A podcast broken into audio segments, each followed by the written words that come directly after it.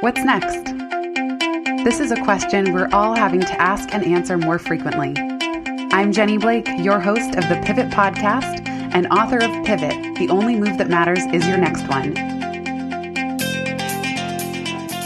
For show notes from this episode, visit pivotmethod.com slash podcast. If change is the only constant, then let's get better at it. Here we go.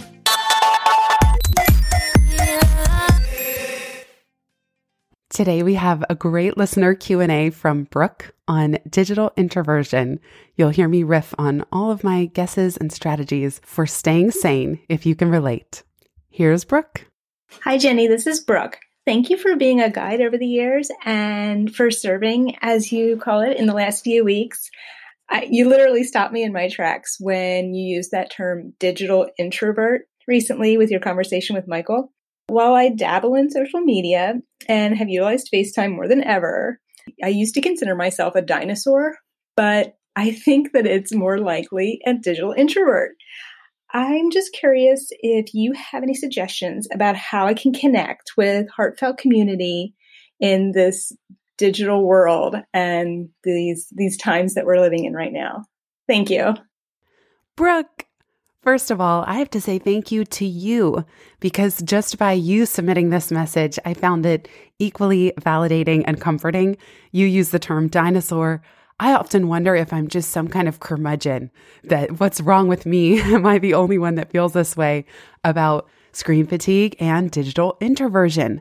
So thank you. This is what Lisa Danylchuk, a therapist I, I quote in Pivot, she calls it reciprocal transformation that just by me using that term digital introversion and then you submitting a question, we went full circle. And I hope that others find this this episode and this conversation helpful too.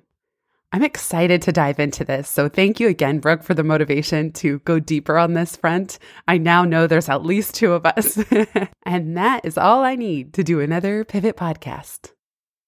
As I was thinking about this, my first question is are digital introverts the same as IRL introverts? So people who already self identify with the phrase introversion, which there's conflicting definitions, but I particularly like Susan Cain, author of the book Quiet and the make a famous TED talk of the same name. She says it's really where you get your energy. I know a lot of professional keynote speakers who are happy to talk in a very large crowd of people, but they need alone time before and after to recharge. So, even careers or people that from the outside, when you're interacting with them, seem to be very charismatic and, and have a lot of personality and seem to really truly be enjoying themselves in that moment, they're still the ones that are going to go home and crash or leaving a big party or a big conference.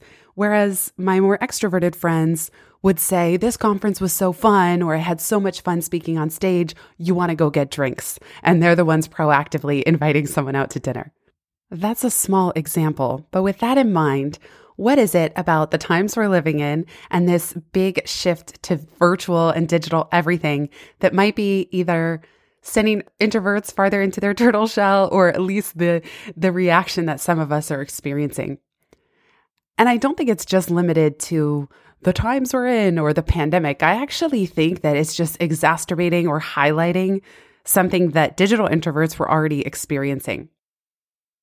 This is not scientific, but I define digital introverts as having similar qualities to those who describe IRL introversion. Again, they often need to recharge on their own or having enough quiet time. They're sensitive to noise and stimulation. They're sensitive to being around large groups of people. They like deep introspection. I would add in the digital side of things, it's a sensitivity to many notifications whether texts, social media, emails, inboxes, a sensitivity to video calls and even phone calls, as odd as that sounds. They could get overloaded or overwhelmed with too many in a row. I would even add not just people fatigue, screen fatigue, and news fatigue. So, feeling overstimulated by when they consume too much of any of those things. And then even things like small group breakouts. And I'll give you an example in a moment. All the things I just mentioned notifications, inboxes, video calls, phone calls, news fatigue, people fatigue. I think digital introverts can do all these things. And even as a one off, it's not that bad. It's often very enjoyable, but they're less likely to initiate it. For example, I recently signed up for an author whose work I follow was doing a large scale virtual co working session on Zoom. And I thought, that sounds really fun. I'm excited to show up and just get some work done. So I show up, there's over 100 people on this Zoom. It was super cool to see pages and pages of Brady Bunch style video thumbnails. But A, I didn't want to be on video. And then B, she did a starting meditation at the beginning, which was wonderful. Yay. And then she said, okay, great. Now I'm going to put you into small group breakouts so you can talk to each other. And I signed off. I just hung up from the call. And that's probably horrible online etiquette. But I was just like, in that moment, the last thing I wanted to do was go into a breakout room and meet other people. I'm sure they were wonderful, but I was already maxed out for the day, for the week. I was happy to sit there working alone with a hundred plus other people. But if it came to actually talking in small groups and going on video and speaking and listening, I was tapped out. I did not have the energy to do it. Now, as I mentioned earlier, I had a fear that I'm the only one that's like this, that it's just a, a flaw in my programming, or maybe I need to just get over it. Of course, that's not very self compassionate, but it's some of the self talk that goes through my mind. Your question, Brooke, is really helpful. So I know, okay, I'm not the only one. I call myself a curmudgeon. You call it a dinosaur. Okay, we're, we're feeling our way through the dark of what is this thing, digital introversion. And then I was reading Glennon Doyle's new book, Untamed, and she has a chapter on Ericas. I have to read you the first page of this chapter because finally I felt like somebody understood how I feel a lot of the time. This is on page 113 for any of you who have the hardcover edition. Glennon writes Recently, my friend Erica called my cell phone. I will never understand why people insist upon calling my cell phone. It's such an aggressive action to take, calling someone. Each time my phone rings, I have a heart attack, like my pocket's on fire and a tiny siren is going off. I'd also like to take this opportunity to address texting. Texting equals better than calling. Unless. Unless you are one of those people who doles out texts like IOUs unless you believe that whenever you feel like it, you can just poke at me, ping me, jump into my day like, hi, and feel so entitled to a response that the next time I see you, you will arrange your face in an injured manner and say quietly, hey, you doing okay? I just never heard back. At this moment, I have 183 unread texts. Texts are not the boss of me, and neither is anybody who texts me. I have decided once and for all that just because someone texts me does not obligate me to respond. If I believed differently, I'd walk around all day feeling anxious and indebted, responding instead of creating. Now that we've established why I have no friends, let's return to Erica. She closes that chapter, there, these chapters are mini essays, by saying, I love myself now. Self love means that I have a relationship with myself built on trust and loyalty. I trust myself to have my own back, so my allegiance is to the voice within. I'll abandon everyone else's expectations of me before I'll abandon myself. I'll disappoint everyone else before I'll disappoint myself. I'll forsake all others before I'll forsake myself. Me and myself. We are till death do us part. What the world needs is more women, and I'll add people, who have quit fearing themselves and started trusting themselves. What the world needs is masses of women slash people who are entirely out of control. What Glennon put into perspective for me was helping highlight some of the fears that come up around the power of admitting that one is either introverted or digital introverted or whatever you want to call it, just the, this self admitting of your own inner compass, how you get energy and what drains your energy. So even for me recording this podcast, I have fears that I'm going to be outed as a bad friend, ungrateful. Maybe I'll even lose friends. I also have right now 130 unread text messages, and that's just text, not email or other inboxes like LinkedIn. So I worry that by me not getting energy from those things and therefore not being quick at all to respond, that I'll lose friends and then that will be a detriment in the long term. I'm worried that I'll offend people. If I even say, oh, I'm a digital introvert, I get overwhelmed by too many video Zoom calls in a day. I worry that I'll offend the people that have invited me to one. And I certainly, on a one off basis, I think they're great. And I actually get a lot of energy from calls I've done with my family, calls I've done with friends as a virtual mastermind group. They've been awesome. But it's just this sum total of the week that sometimes it adds up, or I overcommit, or I sign up for too many things and I get tired, or maybe I'm just having a more sensitive feeling kind of day. And so I don't want to offend anyone sending a one off invitation if I build on that, I'll say, well, if I'm too vocal about my sensitivities in these areas, then people will stop inviting me altogether. And then I almost get future FOMO of, will I be sad? Because people will think, oh, Jenny doesn't like uh, pings or notices. I'll just stop texting or emailing or calling or inviting her places. And I don't know. I honestly don't know. Maybe I would be happy and I wouldn't even notice. Or maybe I would notice and I'd be sad. You can see my own confusion around this. What it leads to is exactly what Glennon Doyle described a lot of what I call micro guilt just this niggling guilt constantly and anxiety and worry. And that's my people pleaser that I'm not not being a good fill in the blank. Now we'll get to some strategies for this because Brooke, that was your question. How do we navigate this? What are some practical things we can do? But the first thing I think is just, and it's not uh, self identifying so that we label ourselves and we then create some kind of woundology story, as Caroline Myss would call it. It's not about that. I actually find it quite empowering to say, these are my preferences. This is how I get energy. And this is what my needs are in these areas, especially now when people have joked, oh, the introverts are so happy. They're not going stir crazy at all. Yes, I do feel it's no big deal to be home all day and not doing too many social things. But at the same time, there is, there has been such a shift in terms of how meetings are happening and everything that's online. As Susan Cain writes in Quiet, one of the things that's so important about being able to just self identify in this way is that, quote, when you make life choices that are congruent with your temperament and allow others to do the same, you unleash vast stores of energy. Conversely, when you spend too much time battling your own nature, the opposite happens. You deplete yourself. Let's rewind a little bit and talk about the definition of introvert in the first place. So the dictionary definition is complete BS, and I can't believe it hasn't been updated yet. It says a shy, reticent person. And then a second definition a person predominantly concerned with their own thoughts and feelings rather than with external things. I think this is so silly. And Susan Cain completely debunks this, saying that a lot of negative myths about introverts come from a widespread cultural bias toward extroverts. She also founded the movement called Quiet Revolution to help dispel this bias and raise awareness. You can take her online assessment. It's super quick, 10 questions, and it will actually tell you whether you're an introvert, extrovert, or an ambivert based on your responses.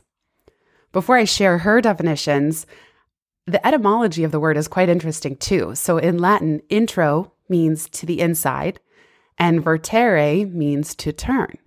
So, introvertere, a term that began in the mid 17th century, means to turn one's thoughts inwards in spiritual contemplation. How epic, right? It's so good to turn one's thoughts inwards in spiritual contemplation. Ah, I feel relief just reading that Latin etymology of the term. So instead of being shy, it's that you have a rich interior world and you're actually in contemplation. And for me, I crave reading and thinking and resting and spiritual contemplation. I like being with myself. In fact, I love being with myself. And if I don't get to spend enough time alone, I feel extremely depleted and cranky and frustrated. And then I have nothing to give, even the people that I do interact with. Let me give you the Cliffs Notes of Susan Cain's definitions, just in case you haven't taken the assessment or read Quiet at all or recently. I know I read it a couple years ago. So, introverts Given the choice, you'll devote your social energy to a small group of people you care most about, preferring a glass of wine with a close friend to a party full of strangers. You'll think before you speak, have a more deliberate approach to risk, and enjoy solitude. You'll feel energized when focusing deeply on a subject or activity that really interests you. When you're in overly stimulating environments, too loud, too crowded, etc., you tend to feel overwhelmed. You seek out environments of peace, sanctuary, and beauty. You have an active inner life and are at your best when you tap into its riches. Now let's talk about extroverts. Extroverts relish social life and are energized by interacting with friends and strangers alike. They're typically assertive, go getting, and able to seize the day. Extroverts are great at thinking on their feet. They're relatively comfortable with conflict. Given the choice, extroverts usually prefer more stimulating environments that give them frequent opportunities to see and speak with others. When they're in quiet environments, they're prone to feeling bored and restless. They are actively engaged in the world around them and at their best when tapping into its energy. So we can imagine this time is probably particularly challenging for extroverts. And I wonder if the people initiating that are most initiating virtual fill in the blank are more extroverted. Again, I'm often happy to participate in some of these things within limits, but I don't initiate them. It's so, it's just such an interesting thing to observe. Finally, Susan Cain talks about ambiverts. These are people who fall smack in the middle of the introvert extrovert spectrum. In many ways, they have the best of both worlds, able to tap into the strengths of both introverts and extroverts as needed. Given all of that and the conversation we've had so far, here are seven strategies that I'm actively practicing and working on. And I hope that they're helpful for you, listeners, fellow digital introverts, Brooke, anyone else. I'm so curious to know what I miss on this list. Number one, self identifying alone might be helpful. Just saying, yes, I am a digital introvert. I feel overwhelmed and overloaded right now by all the invitations I'm receiving. For example, fill in the blank of whatever self identifying allows you to admit or to give yourself permission to feel and experience right now instead of trying to fit yourself into someone else's box or all the shoulds of what you should be doing or how you should be interacting or how you should be responding. Number two, know your limits. As I mentioned, any one invitation is very delightful for me, actually. If, if that was the one thing I did all week, I would have a blast. I could be so fulfilled, so happy I did that one thing, whether it's a virtual coffee talk, a mastermind with friends, cocktail hour on Zoom, Zooming with my family, attending a training, doing somebody's breakout rooms. Any one thing can be fine, but I very quickly max out on the day and in a given week. Now, a caveat this could just be the nature of my work. I give a lot by nature of my work. I'm I'm thinking about others constantly. I'm podcasting, I'm interacting in momentum, I'm facilitating courses virtually and for momentum. I mean, so there's a lot that I'm doing that might already make me maxed out by the time I quote get off work and think about calling a friend. I usually just don't have the energy. In many cases, there are people who I feel I should call, I owe them a call. It would even be really great to hear their voice, but I don't have the energy. So I end up putting on a podcast instead. And then I notice it kind of happens day after day where I just need time to decompress. And I could imagine if someone else's job involved very solo work, maybe programming, coding, something where you were by nature more inward during a certain day, maybe then it is really a relief to get on the phone. So take everything I'm saying with a caveat. But the point here is know your own limits. Know how many meetings you can handle in a given day and how many invitations you want to accept in a given day or a week. And also be able to tell when you're depleted so that you don't say yes to too many things. Number three, express your preferences and don't be shy about renegotiating the format. I recently had somebody reach out and say, Hey, I would love to connect. Let's have a catch up and actually multiply that by 10. I probably have 10 I would love to connect in my inbox right now. And so I pace myself. I actually don't respond to them all at once. I sort of stagger my response and I renegotiate the format. Recently, when people reach out to connect and they say, You want to have a Zoom? I'll just write back and say, I'm a little zoomed out. Can we do phone call instead? I'd love to be able to get up and move around. I have a strong value of integrity, so I never like to lie to people. If I cancel a call because I just don't feel like it, I won't say, "Oh, I'm sick today. Can we reschedule?" I'll just say, "My I'm feeling really low energy today. Can we reschedule?" So the same thing with my requests. I won't make up some excuse why I need to talk on the phone. I'll just say, I'd love to be able to move around and just get up a little bit. Is it okay if we talk over the phone? And oftentimes the person will write back and say, What a relief. Me too. Sounds great. Number four, know how you recharge and build in time for recharging, quiet time, and reflection. I need this every single day. I need to start the day and I need to end the day with it. If I don't get at least 30 minutes of quiet reading time in the morning, I am so cranky. Similarly, if I don't get 30 minutes to just unplug from everything and be in my own mind at the end of the day, I am also terribly cranky and I have nothing to give to my family and certainly not to phone calls or picking up the phone or even responding to texts. So it's really important to understand, especially now when circumstances have changed and there are fewer activities that we even can do outside of the house.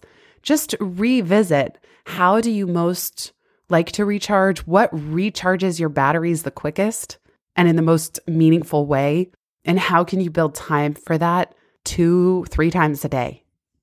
Number five, I talk about this in my free mini course, Free App Founder Time, but I'm a big fan of building in no meeting days if you can. I also talk about this in the recent episode on screen fatigue. Not all of you will have control over your work schedule, but I think leaders of companies should also give their employees and their team members permission to have no meeting days, even if it's one day a week. If you can, I really like scheduling no meetings on Mondays and Fridays. That way, I have four days of the week that are completely mine for deep work, for projects, for catching up on things, running errands, days off, doesn't matter. I like having four in a row. And then I have Tuesday, Wednesday, Thursday are when I actually have calls, podcast interviews, etc.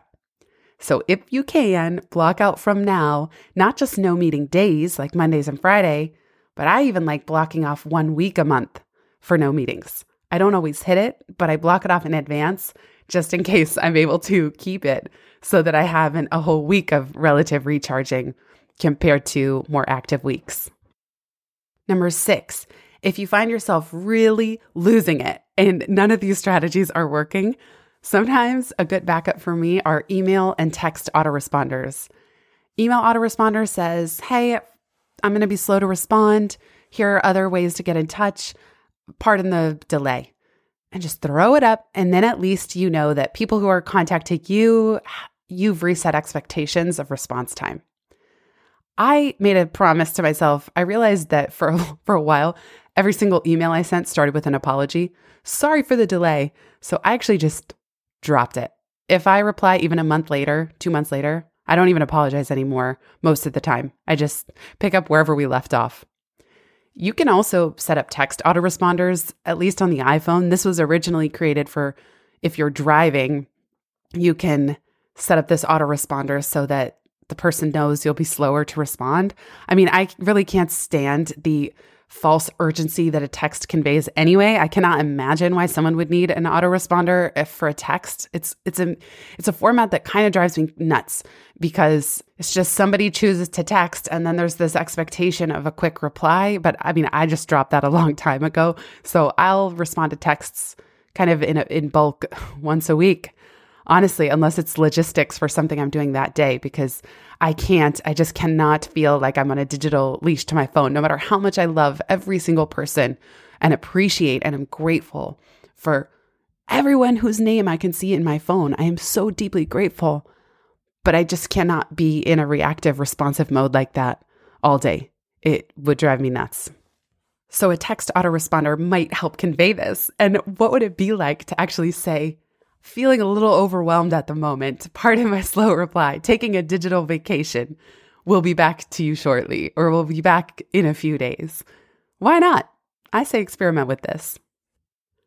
Number seven, ask who are you trying to please? Yourself or others? And is that sustainable?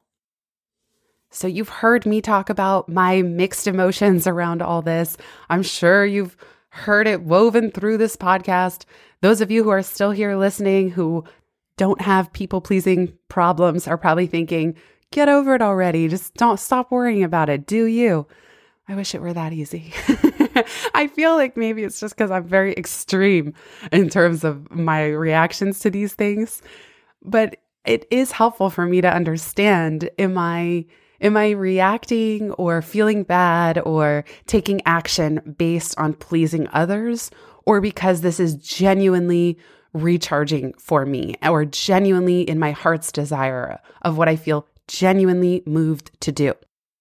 Because too much of responding or shoulding or reacting is going to be a drainer, especially if you are a digital introvert. So, whatever you're doing, whatever your current strategy is, ask is it sustainable? Or do you keep hitting burnout, even mini burnouts? And if it's the latter, what could you adjust? Maybe it's just dropping the guilt and just responding when you feel like it and not worrying the rest of the time, or communicating to all the people in your life, near and far. This is what gives me energy. And just, I will often say to people, even right when I meet them, just so you know, I'm really slow with texts. So it's never anything personal. I'll just say it up front now because it's the facts of how I am and I don't want them to be offended.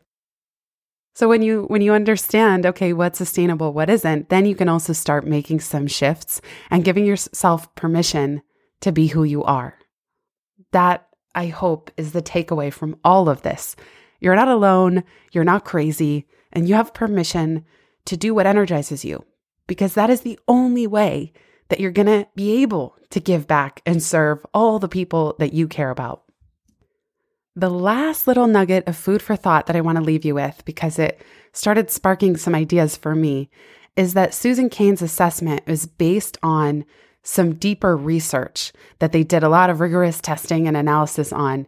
And she says that they determined introversion and extroversion can be best explained through the facets of stimulation and deliberation. Stimulation measures your preference for environments that are either calm or exciting and deliberation measures your preference for deliberation versus action.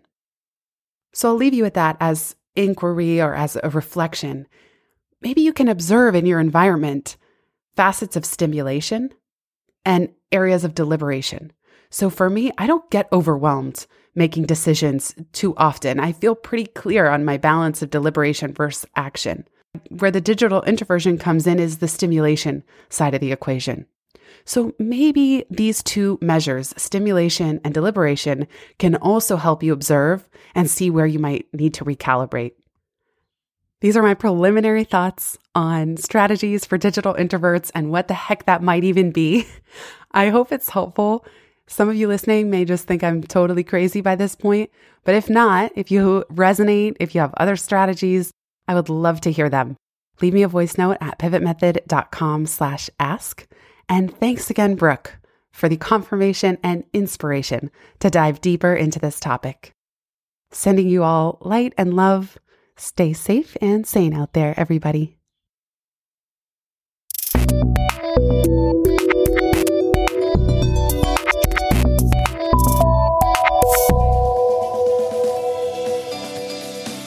So much for listening to this episode of the Pivot Podcast. Make sure you don't miss an episode or my insider tips and templates by signing up for Pivot List, a curated twice monthly newsletter where I share the inside scoop on what I'm reading, watching, listening to, and the latest tools I'm geeking out on. Sign up at pivotmethod.com slash pivotlist. Get show notes from this episode at pivotmethod.com slash podcast and connect with me on Twitter at Jenny underscore Blake. Remember, build first, then your courage will follow. Hasn't it always?